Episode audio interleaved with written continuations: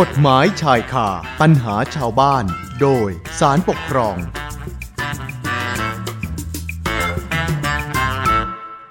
ฟังคะเหมือนเดิมค่ะใน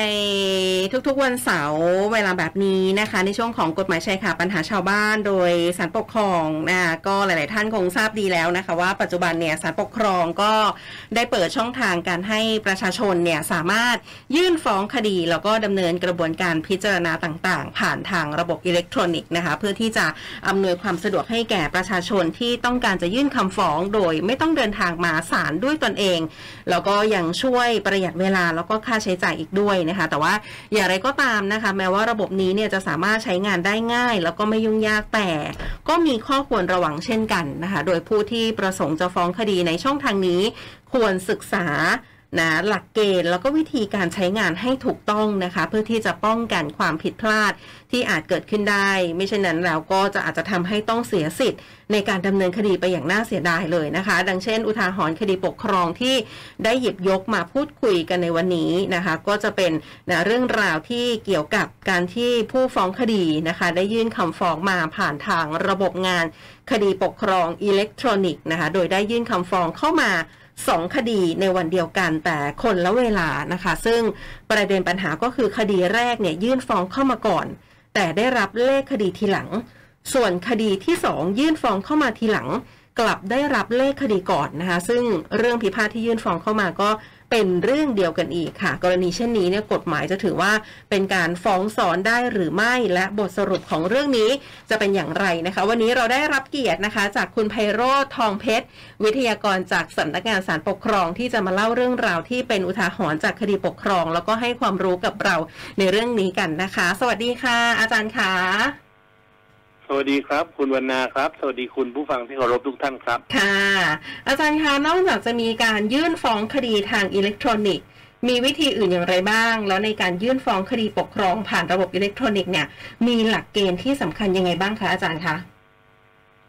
ครับผมขอเรียนคุณวรรณาและคุณผู้ฟังอย่างนี้นะครับ จากในช่วงสถานการณ์การแพร่ระบาดของโรคโควิด -19 ที่ผ่านมาเนี่ยนะครับ ทุกภาคส่วนรวมทั้งศาลปกครองเองนะครับ ก็จะต้อง ปรับตัวเพื่อตอบสนองความต้องการของประชาชนนะครับ ให้เข้าถึงได้อย่างง่ายดายขึ้นนะครับ ได้มีการนำเทคโนโลยีที่ทันสมัยนะครับ มาใช้ในในกระบวนการของการฟ้องคดีต่อศาลนะครับ ซึ่งในเรื่องนี้เองนะครับ จากช่องทางเดิมที่ประชาชนเนี่ยนะครับ มีสิทธิ์ยื่นฟ้องคดีต่อศาลได้สามช่องทาง นั่นก็คือการยื่นฟ้องคดีด้วยตนเองต่อเจ้าหน้าที่ศาลปกครองนะครับวิธีที่สองก็คือการส่งคำฟ้องทางไปรษณีย์ลงทะเบียนนะครับ และวิธีที่สามก็คือการยื่นคำฟ้องทางโทรสารนะครับ หรือว่าแฟกเนี่ยนะครับ ต่อมาเนี่ยนะครับ เราก็ได้พัฒนาขึ้นมาเป็นอีกหนึ่งช่องทางเลยนะครับ ซึ่งปัจจุบันก็บัญญัติไว้ในกฎหมายเรียบร้อยแล้วนะครับ เป็นมาตรา 46 แห่งพระราชบัญญัติจัดตั้งศาลปกครองเนี่ยนะครับ ก็คือเพิ่มช่องทางไว้ให้ด้วย นั่นก็คือว่าการยื่นคำฟ้องเนี่ยนะครับ โดยทาง ไปรษณีย์อิเล็กทรอนิกส์นะครับ หรือว่าที่เรียกว่าอีเมลเนี่ยนะครับ หรือว่าสื่อดิจิทัลอื่นใดนะครับ อันนี้ก็ถือว่าเป็นวิธีการในการทำให้การฟ้องคดีต่อศาลเนี่ยมีความมีความสะดวกมากขึ้นนะครับ ระบบการฟ้องคดีผ่านระบบอิเล็กทรอนิกส์เนี่ยนะครับภาษาพูดหรือว่าทนายความหรือนักกฎหมายที่เคยได้ใช้ระบบนี้บ้างแล้วเนี่ยนะครับ หรือจะเรียกกันง่าย ๆ เป็นภาษาอังกฤษว่า e-filing นะครับ จะเรียกกันว่าอย่างนี้ ซึ่งถามว่า เข้าถึงยากไหมไม่ยากนะครับ เพียงแต่ประชาชนหรือว่าผู้ที่จำเป็นจะต้องใช้สิทธิทางศาลปกครองทุกทุกท่านเนี่ยนะครับ เข้าไปที่เว็บไซต์ของศาลปกครองนะครับ จะเป็น www.admincourt.go.th นะครับ เมื่อเข้าไปถึงแล้วเนี่ยนะครับ ก็จะมีกระบวนการหรือว่าหน้าหน้าต่างเนี่ยนะครับ ให้เลือกในเรื่องของการยื่นฟ้องคดีทางอิเล็กทรอนิกส์นะครับ เราก็ไปทำตามขั้นตอนนะครับ ก็มีขั้นตอนให้ให้ให้ให้ทำไม่ไม่ยากนะครับ ผมอาจจะไม่ได้มาเล่ารายละเอียดในวันนี้ให้คุณผู้ฟังได้ฟังนะครับ แต่ว่าก็ทำได้ไม่ยากนะครับ ให้ลูกๆหลานๆหรือว่าคนที่พอจะเข้าใจช่วยสำหรับท่านผู้ฟ้องคดีที่อาจจะสูงวัยหรือว่าไม่ได้คุ้นเคยกับระบบอิเล็กทรอนิกส์มาตั้งแต่ต้นนะครับ ก็ในที่สุดก็สามารถที่จะส่งคำฟ้องทางอิเล็กทรอนิกส์เข้าไปที่ศาลปกครองได้ หรือว่าจะส่งเป็นทางอีเมล ซึ่งสำนักงานสารปกครองก็เผยแพร่ช่องทางไว้นะครับว่ากรณีที่คุณคุณยื่นฟ้องแล้วเนี่ยนะครับศาลปกครองเนี่ยจะส่งอีเมลกลับมาแจ้งเตือนคุณทางที่ว่าคุณได้ยื่นคำฟ้องไปนะครับ ว่าตอนนี้นะครับได้รับอีเมลไว้แล้วอย่างเงี้ยนะครับ อันนี้ก็ถือว่าประชาชนก็อุ่นใจในระดับหนึ่งว่าคำฟ้องไปถึงศาลแล้วอืมทีนี้ในเรื่องของวันเวลาว่ากรณีเช่นใดถือว่า อ่าคำฟ้องไปถึงศาลหรือไม่นะครับ อันนี้ก็จะเป็นเรื่องที่อ่าประชาชนก็สงสัยอยู่เหมือนกันนะครับ เรื่องนี้เองนะครับก็จะมีระเบียบของที่ประชุมใหญ่นะครับ ของตุลาการในศาลปกครองสูงสุดเนี่ยว่าด้วยวิธีพิจารณาว่าด้วยวิธีพิจารณาคดีปกครองอิเล็กทรอนิกส์นะครับค่ะปีพศ 2562 เนี่ยก็ได้กำหนดไว้อย่างนี้ครับคุณปนานะครับ บอกว่าการยื่นคำฟ้องโดยส่งทางไปรษณีย์อิเล็กทรอนิกส์หรือว่าสื่อดิจิทัลอื่นใดเนี่ยนะครับ ให้ถือวันที่ข้อมูลเข้าสู่ระบบงานคดีปกครองอิเล็กทรอนิกส์เสร็จสมบูรณ์ค่ะเป็นวันที่ส่งคำฟ้องต่อศาลปกครองครับค่ะซึ่งเอ่อประชาชนก็อืมอาจจะเข้าใจว่า โอเคล่ะ ถ้าเรายื่นทางอิเล็กทรอนิกส์เรียบร้อยแล้วนะครับอ่าส่งไปตอนไหนก็ถือว่าเป็นวันส่งคำฟ้องต่อศาลปกครอง แต่มีอีกข้อหนึ่งครับ เป็นการอธิบายถึงการฟ้องนอกเวลาทำการครับ ก็คือข้อถัดมานั่นเองครับ ข้อ 18กำหนดว่า คำฟ้องอาจยื่นได้ในเวลาทำการหรือนอกเวลาทำการปกติของศาลปกครองนะครับค่ะและในเวลาที่ระบบงานคดีปกครองอิเล็กทรอนิกส์เนี่ยได้เปิดใช้งาน ทั้งนี้การยื่นคำฟ้องนอกเวลาทำการปกติ นอกเวลาทำการปกติก็คือหลังจากสี่โมงครึ่งเป็นต้นไปนะครับ จะเป็นห้าโมงหกโมงหรือว่ากลางคืนก็แล้วแต่ได้มีการยื่นฟ้องเข้าไปในระบบอิเล็กทรอนิกส์เนี่ยนะครับอ่าระเบียบบอกว่า ให้ถือว่าเป็นการยื่นในวันทำการแรกที่ศาลเปิดทำการปกติถัดไปครับอืมโดยให้ถือตามเวลาครับ เวลาว่าฟ้องตอนไหนเนี่ยให้ไปดูเวลาของระบบงานอิอ่าระบบงานคดีปกครองอิเล็กทรอนิกส์นะครับค่ะซึ่งเวลาเนี้ยก็คือไปดูเรื่องของความก่อนหลังของคำฟ้องที่ได้อ่ากรอกข้อมูลหรือว่ายื่นฟ้องไว้ในในตัวคำฟ้องด้วยครับ คุณนาครับ อืมค่ะนะคะก็ซึ่งกรณีเนี้ยค่ะ นะฮะเดี๋ยวเพิ่มเติมนิดเดียวได้ครับผมค่ะซึ่งกรณีนี้นะครับ ก็ย้ำย้ำทางอ่าคุณผู้ฟังทุกๆท่านที่จะใช้ระบบนะครับ ว่าระบบเนี่ยนะครับออกแบบมาเพื่อรองรับในทุกขั้นตอนนะครับ ของค่ะศาลไม่ไม่ใช่ว่าในขั้นตอนที่ว่ายื่นคำฟ้องเท่านั้นนะครับ ไม่ว่าผู้ฟ้องเนี่ยประสงค์ที่จะใช้ระบบงานคดีปกครองอิเล็กทรอนิกส์เนี่ยในขั้นตอนอื่นจะเป็นในเรื่องของขั้นตอนการยื่นคำให้การ นะครับ หรือว่าดำเนินกระบวนพิจารณามาสักระยะหนึ่งแล้วมีการไต่สวนคดีนะครับ อะไรอย่างเงี้ยนะครับ ก็สามารถยื่นคำร้องเพื่อจะขอใช้อ่าระบบอิเล็กทรอนิกส์ได้เช่นเดียวกันครับคุณนานาครับ อืมค่ะ ทีนี้สำหรับคดีที่ที่อาจารย์นำมาเล่าสู่กันฟังในวันนี้เนี่ยนะคะก็จะเป็นคดีเป็นกรณีที่ผู้ฟ้องคดี ได้ยื่นคำฟ้องผ่านระบบงานคดีปกครองอิเล็กทรอนิกส์ด้วยใช่ไหมคะ ซึ่งมันมีที่มาที่ไปยังไงคะ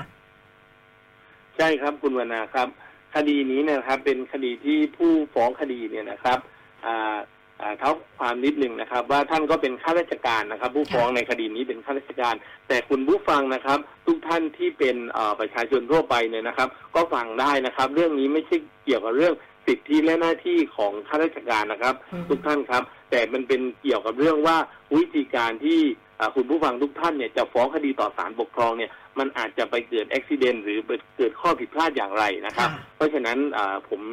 ขอเรียนเชิญคุณผู้ฟังทุกท่านเลยนะครับ ฟังคดีนี้นะครับ แต่ว่าตัวผู้ฟ้องเองเนี่ยนะครับ ในคดีนี้เนี่ยท่านเป็นอ่าเจ้าพนักงานการเงินและบัญชีนะครับ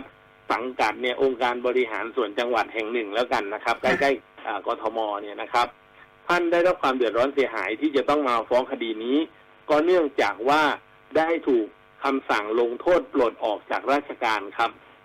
ดังนั้นเมื่อข้าราชการถูกลงโทษปลดออกจากราชการแล้วเนี่ยนะครับ ก็จะต้องทำสิ่งหนึ่งก่อนนะครับ ก่อนฟ้องคดีต่อศาลปกครองเลยนะครับ ก็เรียกว่าการอุทธรณ์คำสั่ง หรือว่าเป็นการแก้ไขเยียวยาภายในฝ่ายปกครองเนี่ยนะครับ เสียก่อนก่อนที่จะฟ้องคดี ท่านก็ได้ยื่นอุทธรณ์ไปยังผู้ว่าราชการจังหวัดครับ และในที่สุดเนี่ยนะครับ ผู้ว่าราชการจังหวัดก็ยังคงมีคำสั่งยืนยันว่า การปลดออกจากราชการเนี่ยถูกต้องแล้วนะครับอ่าเขาอาจจะใช้คำว่ายกอุทธรณ์นะครับก็คือคำที่อุทธรณ์โต้แย้งคำสั่งไปไม่เป็นผลอย่างนี้ยนะครับค่ะเพราะฉะนั้นเนี่ยนะครับเท่ากับว่าในชั้นของการใช้อำนาจทางปกครองของเจ้าหน้าที่ซึ่งเป็นผู้บังคับบัญชาของเขาเนี่ยก็คือตัวอ่านายกองค์การบริหารส่วนจังหวัดเนี่ย ซึ่งเป็นผู้ถูกฟ้องคดีเนี่ยถูกฟ้องเป็นคดีนี้ด้วยเนี่ยนะครับ เป็นผู้ใช้อำนาจออกคำสั่ง และผู้ว่าราชการจังหวัดเนี่ยนะครับ ก็คือเป็นคนพิจารณาอุทธรณ์ก็เป็นผู้ใช้อำนาจในในชั้นการทบทวนคำสั่งเนี่ยนะครับทำให้ผู้ฟ้องเนี่ยไม่เห็นด้วยและผู้ฟ้องเห็นว่าทั้งสองคำสั่งเนี่ยทำให้ผู้ฟ้องได้รับความเสียหายอืมก็เลยนำคดีมาฟ้องครับค่ะแต่ในขณะที่ ฟ้องคดีเนี่ยนะครับ ผู้ฟ้องเนี่ยไม่ได้ยื่นฟ้องมาเป็นคดีเดียวกันครับ คุณผู้ฟังครับ ค่ะ ผู้ฟ้องนั่งอยู่ที่บ้านใช้อืมเวลาอยู่ในช่วงดึกหน่อยแล้วนะครับ ประมาณสักห้าทุ่มกว่าๆครับเดี๋ยวผมจะเล่ารายละเอียดของแต่ละคดีให้ฟังเนี่ยนะครับ แล้วก็อ่าได้พิมพ์ แล้วก็ใช้คำว่าคีย์ข้อมูลนะครับขอพูดภาษาธรรมดานิดนึงก็คีย์ข้อมูลในระบบอ่าการฟ้องด้วยระบบอิเล็กทรอนิกส์เข้ามานะครับค่ะโดยทำไปเมื่อวันที่ยี่อ่าโทษทีครับ เมื่อวันที่ 8 กรกฎาคม ปี 2563 นะครับค่ะวันที่ 8 กรกฎาคม 2563 ครับ ในเวลานะครับ 23 นาฬิกา 36 นาทีครับ ได้คีย์คำฟ้องบอกว่า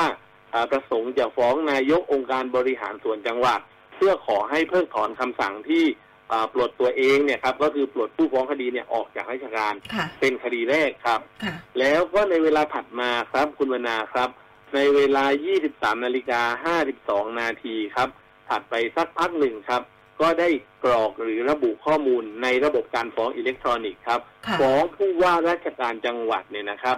ว่าขอให้เพิกถอนคำสั่งเนี่ยนะครับ ที่ลงโทษอ่าตัวเองเนี่ยนะครับ ที่ถูกลงโทษบทออกและก็ถูกอ่ายกคำวินิจฉัยอุทธรณ์เนี่ยนะครับ เป็นอีกคดีหนึ่งด้วยครับ ก็คือยื่นเข้ามาทั้ง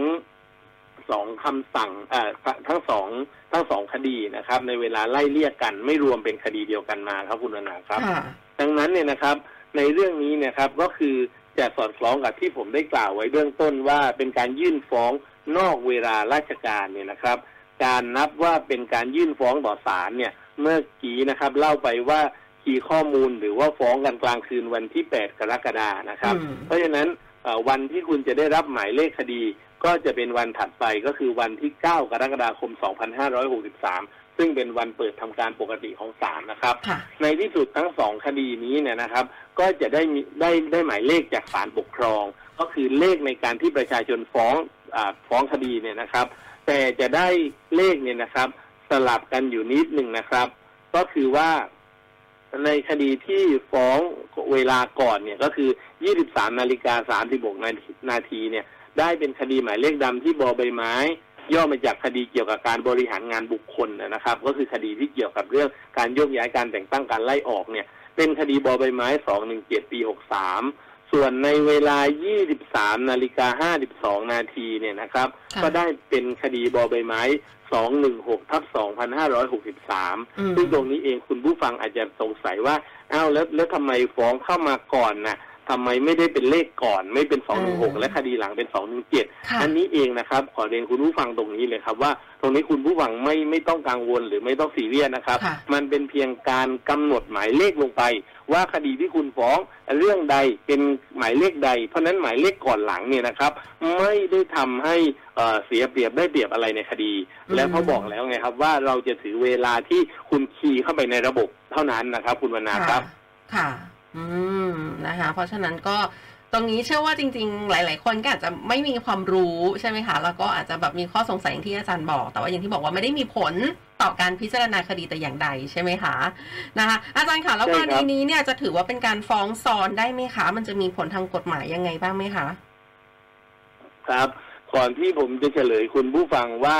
คดีนี้เนี่ยนะครับ ว่าเป็นฟ้องซ้อนหรือไม่เนี่ยนะครับอืมผมขอขยายคุณผู้ฟังนิดเดียวค่ะสั้นๆนะครับค่ะว่า ในเรื่องของการที่ประชาชนทุกคนนะครับ หรือว่าคุณผู้ฟังมีความประสงค์จะฟ้องคดีใดต่อศาลปกครองเนี่ยนะครับ การฟ้องซ้อนหรือไม่ฟ้องซ้อนและศาลจะรับฟ้องของอคุณประชาชนทุกท่านไว้หรือไม่เนี่ยนะครับเขาเรียกสิ่งนี้นะครับ คุณวรรณาครับว่าเงื่อนไขในการฟ้องคดีปกครองครับ ซึ่งก็แปลความว่าเป็นเงื่อนไขในการที่ผู้ฟ้องคดีเนี่ยนะครับ จะต้องปฏิบัติเนี่ยนะครับ ให้ให้ครบถ้วนในค่ะการนำคดีมาฟ้องต่อศาลค่ะซึ่งก็มีอยู่หลายเงื่อนไขไม่ได้มีแค่เงื่อนไขการฟ้องซ้อนอย่างเดียวนะครับ ผมขออธิบายคร่าวๆเพราะในรายการนี้ก็ได้พูดไปหลายครั้งแล้วนะครับ อย่างเช่นอ่าหนึ่งก็คือเงื่อนไขการเป็นผู้มีสิทธิฟ้องคดีหรือไม่อย่างเงี้ยนะครับ เป็นผู้มีสิทธิฟ้องคดีอาจจะเกิดจากการเป็นผู้ เดือดร้อนเสียหาย หรืออาจจะเดือดร้อนเสียหาย โดยไม่อาจหลีกเลี่ยงได้อย่างเงี้ยครับ หรือว่ามีข้อโต้แย้งเกี่ยวกับสัญญาทางปกครอง แบบนี้ก็เป็นผู้มีสิทธิฟ้องคดีต่อศาลปกครองแล้วเงื่อนไขอีกประการหนึ่งก็อย่างเช่นว่า ถ้าเป็นเรื่องของกรณีที่มีกฎหมายกำหนดว่า จะต้องมีการแก้ไขความเดือดร้อนก่อนฟ้องนะฮะอย่างเช่นการอุทธรณ์การร้องทุกข์เนี่ยก็ต้องทำก่อนค่ะเงื่อนไขต่อมาก็คือตัวคำฟ้องเนี่ยนะครับ ก็จะต้องระบุรายการว่าประสงค์จะฟ้องใครอืมและใครทำให้เราได้รับความเดือดร้อนอย่างไร ต้องระบุให้ชัดเจนอีกครับ นี่ก็เป็นเงื่อนไขหนึ่งเหมือนกันค่ะอันต่อมานะครับคร่าวๆนะครับ ก็คืออย่างเช่น การฟ้องคดีต้องฟ้องภายในระยะเวลาการฟ้องคดีนะครับ ถ้าฟ้องเมื่อพ้นระยะเวลาการฟ้องคดีศาลก็ไม่อาจรับไว้พิจารณาได้อืมและรวมถึงเรื่องฟ้องซ้อนวันนี้นะครับ เราจะไปรวมอยู่ในหมวดที่เรียกว่าข้อห้ามนะครับ ข้อห้ามไม่ให้คุณมาฟ้องคดีหากคดีที่คุณจะฟ้องนั้นเนี่ย เป็นการฟ้องซ้อน หรือเป็นการฟ้องซ้ำหรือเป็นการดำเนินกระบวนพิจารณาซ้ำมีอยู่ตั้งสามอย่างครับ แต่วันนี้ขอยกเฉพาะฟ้องซ้อนเนี่ยนะครับค่ะฟ้องซ้อนเองเนี่ยนะครับ เป็นไปตามข้อ 36วงเล็บหนึ่งนะครับ แห่งระเบียบของที่ประชุมใหญ่ตุลาการในศาลปกครองสูงสุด ว่าด้วยวิธีพิจารณาคดีปกครองปีพศ 2543 ครับคุณวรรณาค่ะโดยอ่ากำหนดไว้อย่างนี้ครับว่าห้ามมิให้ผู้ฟ้องคดีเนี่ยนะครับนำเรื่องเดียวกัน ที่ได้ยื่นฟ้องคู่กรณีเดียวกันต่อศาลอีกครับ เพราะว่าคดีนั้นเนี่ยนะครับอยู่ระหว่างการพิจารณาของศาลค่ะเพราะฉะนั้นจะนำเรื่องเดียวกันมาให้ศาลพิจารณาซ้ำแล้วซ้ำอีกอยู่หลาย ๆ เรื่องเนี่ยนะครับอืมไม่ได้ครับ เพราะเรื่องนั้นอยู่ระหว่างการพิจารณาของศาลแล้วครับ คุณวรรณาครับค่ะค่ะ อืมนะแล้วการฟ้องซ้ำล่ะคะอาจารย์เอ่อการฟ้องซ้ำเนี่ยนะครับ จะเน้นในเรื่องของว่า คำสั่งหรือว่าคำอ่าโทษครับคำพิพากษาหรือคำสั่งที่ชี้ขาดคดีนั้นนะฮะต้องถึงที่สุดในประเด็นนั้นแล้วครับค่ะจะนำมาฟ้องกันอีกไม่ได้ครับ ส่วนอีกเรื่องหนึ่งก็คือการดำเนินกระบวนพิจารณาซ้ำเนี่ยนะครับค่ะอาจจะคดีก่อนเนี่ยอาจยังไม่ถึงที่สุดนะครับ แต่ศาลเนี่ยได้มีการดำเนินกระบวนพิจารณาในเกี่ยวกับคดีนั้น หรือประเด็นนั้นไปรอบหนึ่งแล้ว จะนำเรื่องนั้นมาให้ศาลตัดสินเป็นรอบที่สองไม่ได้ครับอืม ค่ะนะคะครับคุณก็วรรณาครับนะทีนี้เมื่อคดีมาถึงศาลปกครองแล้วนะคะอาจารย์ศาลมีความเห็นอย่างไรบ้าง เข้าเงื่อนไขตามที่อาจารย์กล่าวมาแล้วไหมคะ ครับผมเอ่อเมื่อคดีนี้มาถึงศาลปกครองนะครับ ผมจะเรียนคุณผู้ฟังในส่วนของศาลปกครองชั้นต้นก่อนทั้งสองคดีเลยนะครับค่ะศาลปกครองชั้นต้นทั้งสองคดีเนี่ยนะครับเอ่อจะเรียนคุณผู้ฟังว่าเออขอพูดเป็นเลขคดีแล้วกันนะครับ เพื่อคุณผู้ฟังจะได้จะได้คิดตามไปด้วยนะครับ คดีอย่างนี้ครับ คุณผู้ฟังครับ คดีที่ฟ้องก่อนนะครับ คดีที่ฟ้องก่อนจะแต่จะได้เลขหลังก็คือคดีบอใบไม้สองหนึ่งเจ็ดปีหกสามผมจะขออนุญาตพูดแต่เลขนะครับ หลังจากนี้ก็คือสองหนึ่งเจ็ดหกสามเนี่ยค่ะอันนี้คือคดีที่ฟ้องก่อน แต่ได้เลขที่หลังก็คือได้เลขสองหนึ่งเจ็ดส่วนคดีที่ฟ้องหลังแต่ได้เลขก่อน ก็คือสองหนึ่งหกทั้งหกสามอันนี้คือฟ้องฟ้องหลังแต่แต่ได้เลขก่อนนะครับ เพราะฉะนั้นเนี่ยนะครับสองคดีนี้เนี่ยเมื่อผู้ฟ้องฟ้องต่อศาลเนี่ยได้บรรยายฟ้อง แต่เพียงสั้น ๆครับว่าไม่เห็นด้วยกับคำสั่งไล่ออกของนายกออบจนะครับ แห่งหนึ่ง แล้วก็ไม่เห็นด้วยกับที่ผู้ว่าวินิจฉัยยกอุทธรณ์ครับ ก็ขอให้เพิกถอนทั้งคำสั่ง และขอให้เพิกถอนทั้งคำวินิจฉัยอุทธรณ์ครับ ดังนั้นพอฟ้องมาที่ศาลสั้น ๆ แบบนี้ครับ คุณวรรณาครับ จะเป็นลักษณะที่ผมบอกไงครับ ว่าเงื่อนไขในในการฟ้องคดี แม้คุณจะเป็นผู้เดือดร้อนเสียหาย แม้คุณได้ยื่นอุทธรณ์มาก่อนฟ้องแล้ว แต่อย่าลืมครับมาตรา 45 แห่งพระราชบัญญัติจะตั้งศาลปกครองเนี่ยนะครับ ก็เป็นอีกหนึ่งเงื่อนไขครับ เขาเรียกเงื่อนไขนี้ว่าเป็นเงื่อนไขเกี่ยวกับตัวคำฟ้องคำฟ้องเองเนี่ยนะครับ จะต้องมีความสุภาพ และจะต้องมีรายการนะครับ ซึ่ง ในประเด็นคดีนี้เนี่ยนะครับ มันขาดรายการที่สำคัญอยู่ครับคุณวรรณาครับค่ะมาตรา 45 วงเล็บ 2 บอกว่าชื่อหน่วยงานตามปกครอง หรือเจ้าหน้าที่ของรัฐที่เกี่ยวข้อง อันเป็นเหตุแห่งการฟ้องคดีครับ และวงเล็บ 3 ก็บอกว่าการกระทำทั้งหลายที่เป็นเหตุแห่งการฟ้องคดี พร้อมทั้งข้อเท็จจริง หรือพฤติการตามสมควรครับ ดังนั้นเมื่อผู้ฟ้องคดีเนี่ยนะครับพูดมาเพียงสั้น ๆ ว่าไม่เห็นด้วยกับคำสั่งปลดออกเนี่ยนะครับ และประสงค์จะฟ้องคดีต่อศาลเนี่ยเป็นการที่ระบุไว้โดยขาดมาตรา 45 ในเรื่องของการกระทำทั้งหลาย ที่เป็นเหตุแห่งการฟ้องคดี และคุณประสงค์จะฟ้องใครคุณก็พูดมาไม่ชัดครับอืมดังนั้นศาลก็เลยอ่า มีหนังสือนะครับเขาเรียกว่าหมายจากศาลเนี่ยนะครับค่ะให้ผู้ฟ้องคดีเนี่ยชี้แจงครับคุณวรรณาครับค่ะเพราะมีไปหลายครั้งมากนะครับ มีไปหลายครั้งมากประมาณสองถึงสามครั้ง ผู้ฟ้องก็ยังไม่ชี้แจงอะไรเพิ่มครับค่ะเรียกมาไต่สวนครับ ก็ยังไม่มาครับคุณวรรณาครับอืมทีนี้ค่ะก็เท่ากับว่าศาลก็ขาดการติดต่อกับผู้ฟ้องไปเลยครับค่ะเมื่อเป็นเช่นนี้ครับศาลก็ต้องมาพิจารณาเฉพาะข้อเท็จจริงที่มีอยู่ในสำนวนว่า จะไปต่อได้อย่างไร เพราะในชั้นนี้ศาลอยู่ในชั้นการตรวจคำฟ้อง ในเมื่อคำฟ้องของผู้ฟ้องคดีเนี่ยนะครับ คุณวรรณาครับ มันยังไม่ไม่สมบูรณ์ครบถ้วนนะครับศาลก็ไปต่อไม่ได้นะครับ ดังนั้นในคดีทั้งสองคดีเนี่ยนะครับ เป็นอ่าเป็นคดีที่มีลักษณะเดียวกันเนี่ยนะครับศาลก็ให้คัดข้อเท็จจริงจากอีกคดีหนึ่งมาไว้ในอีกคดีหนึ่งด้วยนะครับ และในที่สุดครับศาลปกครองชั้นต้นก็ได้มีอ่าคำสั่งของศาลปกครองชั้นต้นอย่างนี้ครับอืม ในอ่าคดีที่ฟ้องที่หลังเนี่ยนะครับ ก็คือในคดีที่สองหนึ่งหกเนี่ยนะครับอาตอนแรกศาลปกครองชั้นต้นบอกว่าอ่าผู้ฟ้องคดีเนี่ยนะครับ ไม่ได้มีการดำเนินการในการแก้ไขคำฟ้องให้สมบูรณ์ครบถ้วนตามที่กระผมบอกไปว่าขาดไปในข้อ 40อ่าโทษครับ มาตรา 45 วงเล็บ 2 และวงเล็บ 3 เนี่ยนะครับค่ะเมื่อทำคำฟ้องไม่สมบูรณ์ครบถ้วนเนี่ยนะครับ จึงอ่าและก็ยังคงมีพฤติการเพิกเฉยนะครับศาลจึงไม่อ่านรับคำฟ้องของผู้ฟ้องคดีไว้พิจารณาครับ ตามข้อ 37วรรคสองแห่งระเบียบของศาลปกครองครับ นี่คือคดีที่หนึ่งไม่รับฟ้องครับค่ะส่วนอีกคดีหนึ่งครับ คุณวรรณาครับค่ะคดีที่ฟ้องที่หลังนะครับ เป็นเลข217นะครับศาลก็เลยเข้าใจว่ามีเลขก่อนหน้านี้ก็คือเลข216ครับ เมื่อมีเลข216อยู่ก่อน อันนี้217นี่เออ เพราะฉะนั้นก็เลยอาจจะเกิดความเข้าใจผิดนะครับอันนี้ผมขอคาดเดานะค่ะศาลก็เลยอ่าพิจารณาคำฟ้องแล้วก็ไม่อ่านรับคำฟ้องไว้พิจารณา เพราะเห็นว่ามีคำฟ้องอยู่ในศาลก่อนหน้านั้นแล้ว ก็คือมีคำฟ้องของคดี 216 ครับ คดี 217 ก็เลยไม่อาจรับฟ้องไว้พิจารณาได้ เพราะเป็นฟ้องซ้อนครับคุณวรรณาครับ อื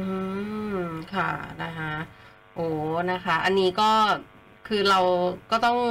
รู้ อันนี้เป็นประโยชน์มากเลยนะคะอาจารย์เพราะว่าจริงๆบางคนอาจจะบอกว่าไม่รู้เลย แล้วก็อาจจะไม่เคยไปใช้เรื่องของการยื่นฟ้องผ่านระบบอิเล็กทรอนิกส์นะถ้ามีกรณีแบบนี้เราจะต้องทำอย่างไรเนี่ยนะคะอาจารคะทีนี้การที่ผู้ฟ้องคดีเนี่ยไม่แก้ไขเพิ่มเติมคำฟ้องต่อศาลทั้งที่ศาลได้แจ้งไปหลายครั้งแล้วเนี่ยนะคะ ผู้ฟ้องคดีได้ให้เหตุผลว่ายังไงบ้างไหมคะผู้ฟ้องคดีก็ให้เหตุผลมาในส่วนของคำอุทธรณ์เลยครับ คุณวรรณาครับ เพราะว่าหลังจากที่ศาลปกครองชั้นต้นทั้งสองคดีใช่ไหมครับ ไม่รับคำฟ้องไว้พิจารณาก็คือแปลว่าคดีนี้จะไม่ถูกดำเนินกระบวนการพิจารณาต่อไปในศาลปกครอง แล้วก็จำหน่ายคดีออกไปจากศาลระบบความเนี่ย ผู้ฟ้องก็เลยยื่นเป็นคำอุทธรณ์ครับ ก็ได้ให้เหตุผลในในเรื่องที่ท่านหายไปเนี่ยนะครับค่ะท่านบอกว่าอย่างนี้ครับว่าได้จดบันทึกผู้ใช้งานนะครับ ชื่อผู้ใช้งานในในการเข้าระบบอิเล็กทรอนิกส์นะครับ รหัสผ่านอะไรต่างๆ เนี่ยไว้ในกระเป๋าสตางค์ครับอืมแล้วก็หายไปครับทำค่ะให้ไม่อาจเข้าสู่ระบบงานคดีปกครองได้ค่ะก็เลยจึงไม่ได้ทราบว่าศาลชั้นต้นเนี่ยสั่งไม่รับ คำฟ้องของผู้ฟ้องคดีตั้งแต่เมื่อไหรอ่าหรือว่าสั่งให้ไปดำเนินการอะไรเนี่ยผู้ฟ้องก็ไม่ได้มีความตั้งใจที่จะเพิกเฉยอะนะครับอืมก็เลยบอกว่าเป็นเหตุสุดวิสัยครับ ขอให้ศาลปกครองชั้นอ่าศาลปกครองสูงสุดเนี่ยนะครับ โปรดกลับคำพิพากษาของศาลปกครองชั้นต้นเนี่ยนะครับ เป็นรับคำฟ้องของผู้ฟ้องคดีไว้พิจารณาด้วยครับ คุณวรรณาครับ อืมค่ะนะคะ แล้วคดีนี้เนี่ยถ้าเมื่อมันมาสู่การพิจารณาของศาลปกครองสูงสุดแล้วอะค่ะอาจารย์คะศาลมีความเห็นยังไงบ้างอะคะ ครับคดีนี้พอมาถึงศาลปกครองสูงสุดแล้วเนี่ยนะครับ ต้องย้ำคุณผู้ฟังนะฮะชวนคุณผู้ฟังคิดตาม ชวนคุณวรรณาคิดตามอีกครั้งหนึ่งด้วยนะครับ ว่าเราเราย้ำจุดยืนกันก่อนครับว่าเราถือนะครับ ทุกท่านนะทุกท่านจำไว้เลยเวลาเวลายื่นฟ้องในในระบบอิเล็กทรอนิกส์เนี่ยก็ถือเวลาที่ท่านระบุเสร็จลงไปใช่ไหมครับ ว่าเป็นคดีที่ก่อนและอยู่ในระหว่างการพิจารณาของของศาลปกครองแล้ว เพราะฉะนั้นศาลปกครองสูงสุดท่านก็ต้องตัดสินตามกฎหมายนี้ครับคุณวรรณาครับ ก็คือว่าท่านไม่ได้ดูเลขคดีที่ที่ระบุว่า216หรือ217ครับ เพราะผมเรียนคุณผู้ฟังไปแล้วว่าคดีที่ได้เลข217เนี่ย จริง ๆ แล้วเป็นคดีที่ระบุก่อนใช่ไหมครับค่ะในอ่าได้ได้กรอกลงไปก่อนในระบบการฟ้องค่ะส่วนคดี216เนี่ยก็คือเป็นการกรอกมาที่หลังนะครับ เพราะฉะนั้นคำว่าคดีที่อยู่ในศาลอยู่ก่อนแล้วเนี่ยนะมันคือคดีอะไรอยู่ในศาลก่อนนะครับ ก็คือเท่ากับ217อยู่ก่อนถูกไหมครับค่ะเมื่อเมื่อ217อยู่ก่อนฟ้องก่อนตั้งแต่เวลา23.36อะ ก่อนที่จะฟ้องคดี216เนี่ยเอ่อคดี217เป็นคดีแรกไงครับ คุณวรรณาค่ะเข้าใจตรงนี้ใช่ไหมครับค่ะเพราะฉะนั้นคดีสองหนึ่งเจ็ดเนี่ยจึงไม่ได้ไปซ้อนกับใครเพราะอืมเพราะมายืนอยู่ก่อน ผมมายืนของผมอยู่ก่อนอืมส่วนสองหนึ่งหกกำลังจะตามมาบอกขอยืนตรงนี้ด้วยอย่างเงี้ยครับอืมค่ะสองหนึ่งหกก็เลยเป็นคดีที่หลังนะครับที่จะมาซ้อนในในเรื่องเดียวกัน เพราะอันนี้ขออธิบายคุณผู้ฟังอย่างนี้ครับ ว่าค่ะคำว่าเรื่องเดียวกันเนี่ยนะครับ คุณผู้ฟังอ่าฟังว่าเอ้ยเป็นเรื่องเกี่ยวกับตัวข้าราชการนะแต่ว่ามันก็คือเรื่องของคำสั่งปลดออกจากราชการนะฮะปลดออกราชการฟ้องอานายกอบจแล้วผู้ว่าซึ่งต้องพิจารณาอุทธรณ์อีกชั้นหนึ่งอะเขาก็ยืนยันว่าเฮ้ยปลดออกอะถูกต้องแล้วอย่างเงี้ยครับอืมแต่เขาไม่ได้แยกว่าระหว่างฟ้องผู้ว่าเรื่องหนึ่งเอ่อฟ้องไอ้คนปลดออกเรื่องหนึ่ง ทั้งสองเรื่องนี้มันเป็นเรื่องเดียวกันนะครับคุณวรรณามันคือเรื่องที่จะต้องพิจารณาว่าจริงๆแล้วข้าราชการคนเนี้ยควรจะถูกปลดออกหรือไม่มันคือเรื่องเดียวกันนะครับ เพราะฉะนั้นนะครับ เรื่องนี้พอมาถึงศาลปกครองสูงสุดเนี่ยนะครับค่ะศาลปกครองสูงสุดก็บอกว่าที่ศาลปกครองชั้นต้นน่ะได้วินิจฉัยไปนะ ได้วินิจฉัยไปว่าอ่าคำาฟ้องของผู้ฟ้องของผู้อาของผู้ฟ้องคดีเนี่ยมีสภาพแห่งข้อหา และข้ออ้างที่เป็นหลักแห่งข้อหา รวมทั้งคำขอบังคับ เป็นกรณีเดียวกันกับอีกคดีหนึ่งก็คือเอาคดีเลขก่อนมายันก็คือคดี216ซึ่งอยู่ระหว่างการพิจารณาของศาลแล้วเนี่ยจึงจึงเห็นว่า217เป็นการฟ้องซ้อนเนี่ยศาลปกครองสูงสุดบอกว่าไม่เห็นพ้องด้วยนะครับค่ะเพราะศาลปกครองสูงสุดไม่ได้ดูว่า 216 มายืนอยู่ก่อน และ217 จะตามมายืนนะค่ะแต่ศาลปกครองสูงสุดบอกว่าการระบุคีย์ลงไปในคำฟ้องเนี่ย 217เนี่ยได้ได้ได้ฟ้องเข้ามาก่อนแล้วในระบบก่อนแล้ว216ต่างหากครับที่มาที่มาที่หลังตามหลังมา ดังนั้นครับในคดี217เนี่ยจึงเป็นคดีที่อยู่ในศาลก่อนแล้วครับค่ะเมื่อเป็นคดีที่อยู่ในศาลก่อนแล้วเนี่ยนะครับ ก็ชอบที่จะรับคดีในส่วนของ217เนี่ยนะไว้พิจารณาได้ครับ ดังนั้นการที่ศาลปกครองชั้นต้นเนี่ยนะครับ ได้พิจารณาแล้วเนี่ยนะครับ ท่านก็ได้เห็นว่า สองหนึ่งเจ็ดเป็นการฟ้องซ้อนเนี่ยศาลปกครองสูงสุดไม่เห็นด้วยครับค่ะก็เลยยกคำคำสั่งศาลปกครองชั้นต้น ยกแปลว่าอะไรครับยกแปลว่าอ่ายกออกมาก่อนนะครับ แล้วก็ไม่ถือว่ามีคำสั่งนี้นะครับ แล้วก็ย้อนกลับไปให้ศาลปกครองชั้นต้นเนี่ยดำเนินการตามอำนาจหน้าที่ในเรื่องนี้ก็กำหนดไว้ในระเบียบของศาลปกครองเนี่ยนะครับ เรียกว่าระเบียบของที่ประชุมใหญ่ว่าด้วยวิธีพิจารณาคดีปกครองในข้อ 112 เนี่ยนะครับค่ะอ่าโดย ในข้อ 112 เล็บหนึ่งบัญญัติไว้อย่างนี้ครับว่าเมื่อปรากฏเหตุที่ไม่ได้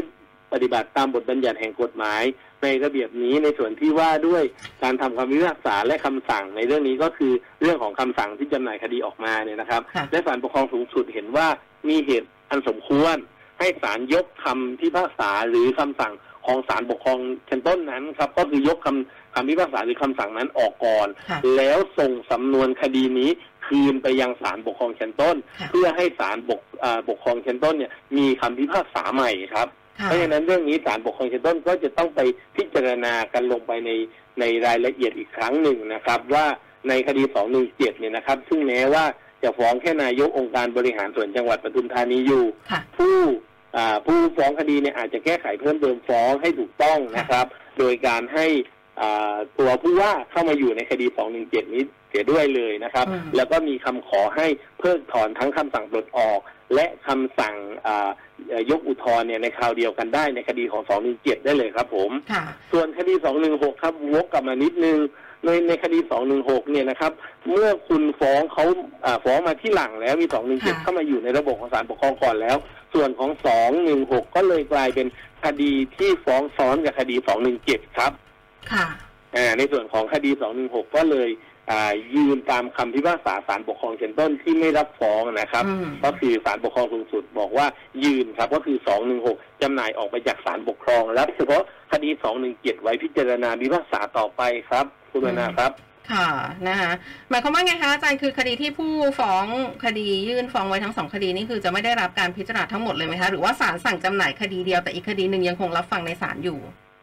ครับผมคุณผู้ฟังเองก็อาจจะอ่าสับสนนิดนึงนะว่าคดีนี้มันมันฟังดูสนุกแต่มันก็ยากนิดนึงนะครับ ต้องขออภัยคุณผู้ฟังเป็นอย่างยิ่งนะ ผมก็พยายามจะเล่าข้อกฎหมายให้มันเข้าใจให้ง่ายที่สุดแล้วนะครับอืมแต่ว่าสรุปเลยแล้วกันนะครับ คุณผู้ฟังที่เคารพครับค่ะก็คือว่าคดีให้คุณผู้ฟังจับอย่างนี้ครับว่าฟ้องในระบบก่อนหรือหลังแล้วกันครับ ถ้าคดีที่ฟ้องในระบบก่อน ก็ถือว่าอยู่ก่อนแล้วยังไม่มีเคยมีคดีอื่นอยู่ในศาลค่ะคดีนั้นแหละครับศาลจะรับไว้พิจารณาค่ะส่วนคดีที่ที่ผู้ฟ้องก็คือคนเดียวกันเนี่ยได้พิมพ์พิมพ์พิมพ์คีย์ข้อมูลฟ้องเข้าไปอีกไปตามหลังไปจะ20นาที30นาที คดีนั้นจะไปซ้อนกับคดีแรกที่อยู่ในระบบอะครับคุณค่ะผู้ฟังครับค่ะอย่างนี้ครับก็คือเข้าลักษณะของการ ฟ้องซ้อนนะครับ ค่ะเพราะฉะนั้นรับได้แค่คดีเดียวครับจำหลักง่าย ๆ ก็คือคดีที่ได้กรอกลงไปหรือได้พิมพ์ฟ้องลงไปในระบบอ่าการฟ้องอิเล็กทรอนิกส์ก่อนครับ คุณวรรณาครับ อืมค่ะนะคะ อาจารย์เวลา เวลาเราใกล้จะหมดแล้วก่อนจะจบรายการในวันนี้อาจารย์อยากจะฝากทิ้งท้ายนิดนึงไหมคะ ครับผมก็สองอย่างนี่แหละครับ ว่าค่ะบางครั้งเอ่อผู้ฟ้องคดีหรือประชาชนน่ะ ใจร้อนค่ะ ยื่นมาแล้วที่ศาลปกครองเอ๊ะศาลยังไม่ตอบศาลอืมยังไม่ทำอะไรเลยศาลต้องใช้เวลาในการพิจารณาคำคำฟ้องแป๊บหนึ่งนะฮะค่ะเดี๋ยวเขาจะตอบให้ไปทางอีเมลครับค่ะ ถ้าถ้าฟ้องทางอิเล็กทรอนิกส์ ถ้าฟ้องปกติก็เดี๋ยวรอดูครับว่าศาลพิจารณาแล้วศาลจะรับฟ้องหรือไม่ค่ะถ้าคุณรีบเดี๋ยวคุณรีบทำเป็นจดหมายส่งมาอีกฉบับหนึ่งหรือว่าเอ่อฟ้องทางอิเล็กทรอนิกส์ตามเข้ามาอีกฉบับหนึ่งแบบนี้ก็จะกลายเป็นฟ้องซ้อนอยู่ดีครับ คุณวรรณาถึงแม้ทำเข้ามา ก็ไม่ได้ทำให้คดีเร็วขึ้นกว่าเดิมครับอืมทำให้เวลาที่ตัวองค์คณะ หรือว่าศาลที่จะต้องตัดสินคดีของคุณน่ะช้าออกไปด้วยครับ เพราะจะต้องมาตอบในคดี ฟ้องที่สองหรือที่สามของคุณว่ามันเป็นฟ้องซ้อนอย่างเงี้ยครับก็เลยทำให้คดีช้าเปล่าๆครับอืมเพราะฉะนั้นถ้ายื่นฟ้องเข้าสู่ระบบแล้วรอเลยครับ เดี๋ยวไม่นานศาลปกครอง เห็นว่าทุกปัญหาหรือทุกความทุกข์ยากของประชาชนนะครับ เป็นสิ่งที่ศาลปกครองจะต้องเร่งอ่า ตัดสินให้ประชาชนอยู่แล้วนะครับ ค่ะเพราะฉะนั้นรออีกใจเดียวครับ ค่ะ บางคดีไม่กี่เดือนก็เสร็จเลยนะครับค่ะผม ค่ะได้ค่ะ วันนี้เวลาหมดเกลี้ยงแล้วค่ะอาจารย์คะพบกันใหม่กับรายการกฎหมายใช่ค่ะปัญหาชาวบ้านโดยสารปกครองวันนี้ ขอบพระคุณอาจารย์เป็นอย่างสูงนะคะ ขอบพระคุณค่ะครับ ขอบพระคุณคุณวรรณาและขอบพระคุณคุณผู้ฟังทุกท่านครับ ได้ กฎหมายชายคาปัญหาชาวบ้าน โดยสารปกครอง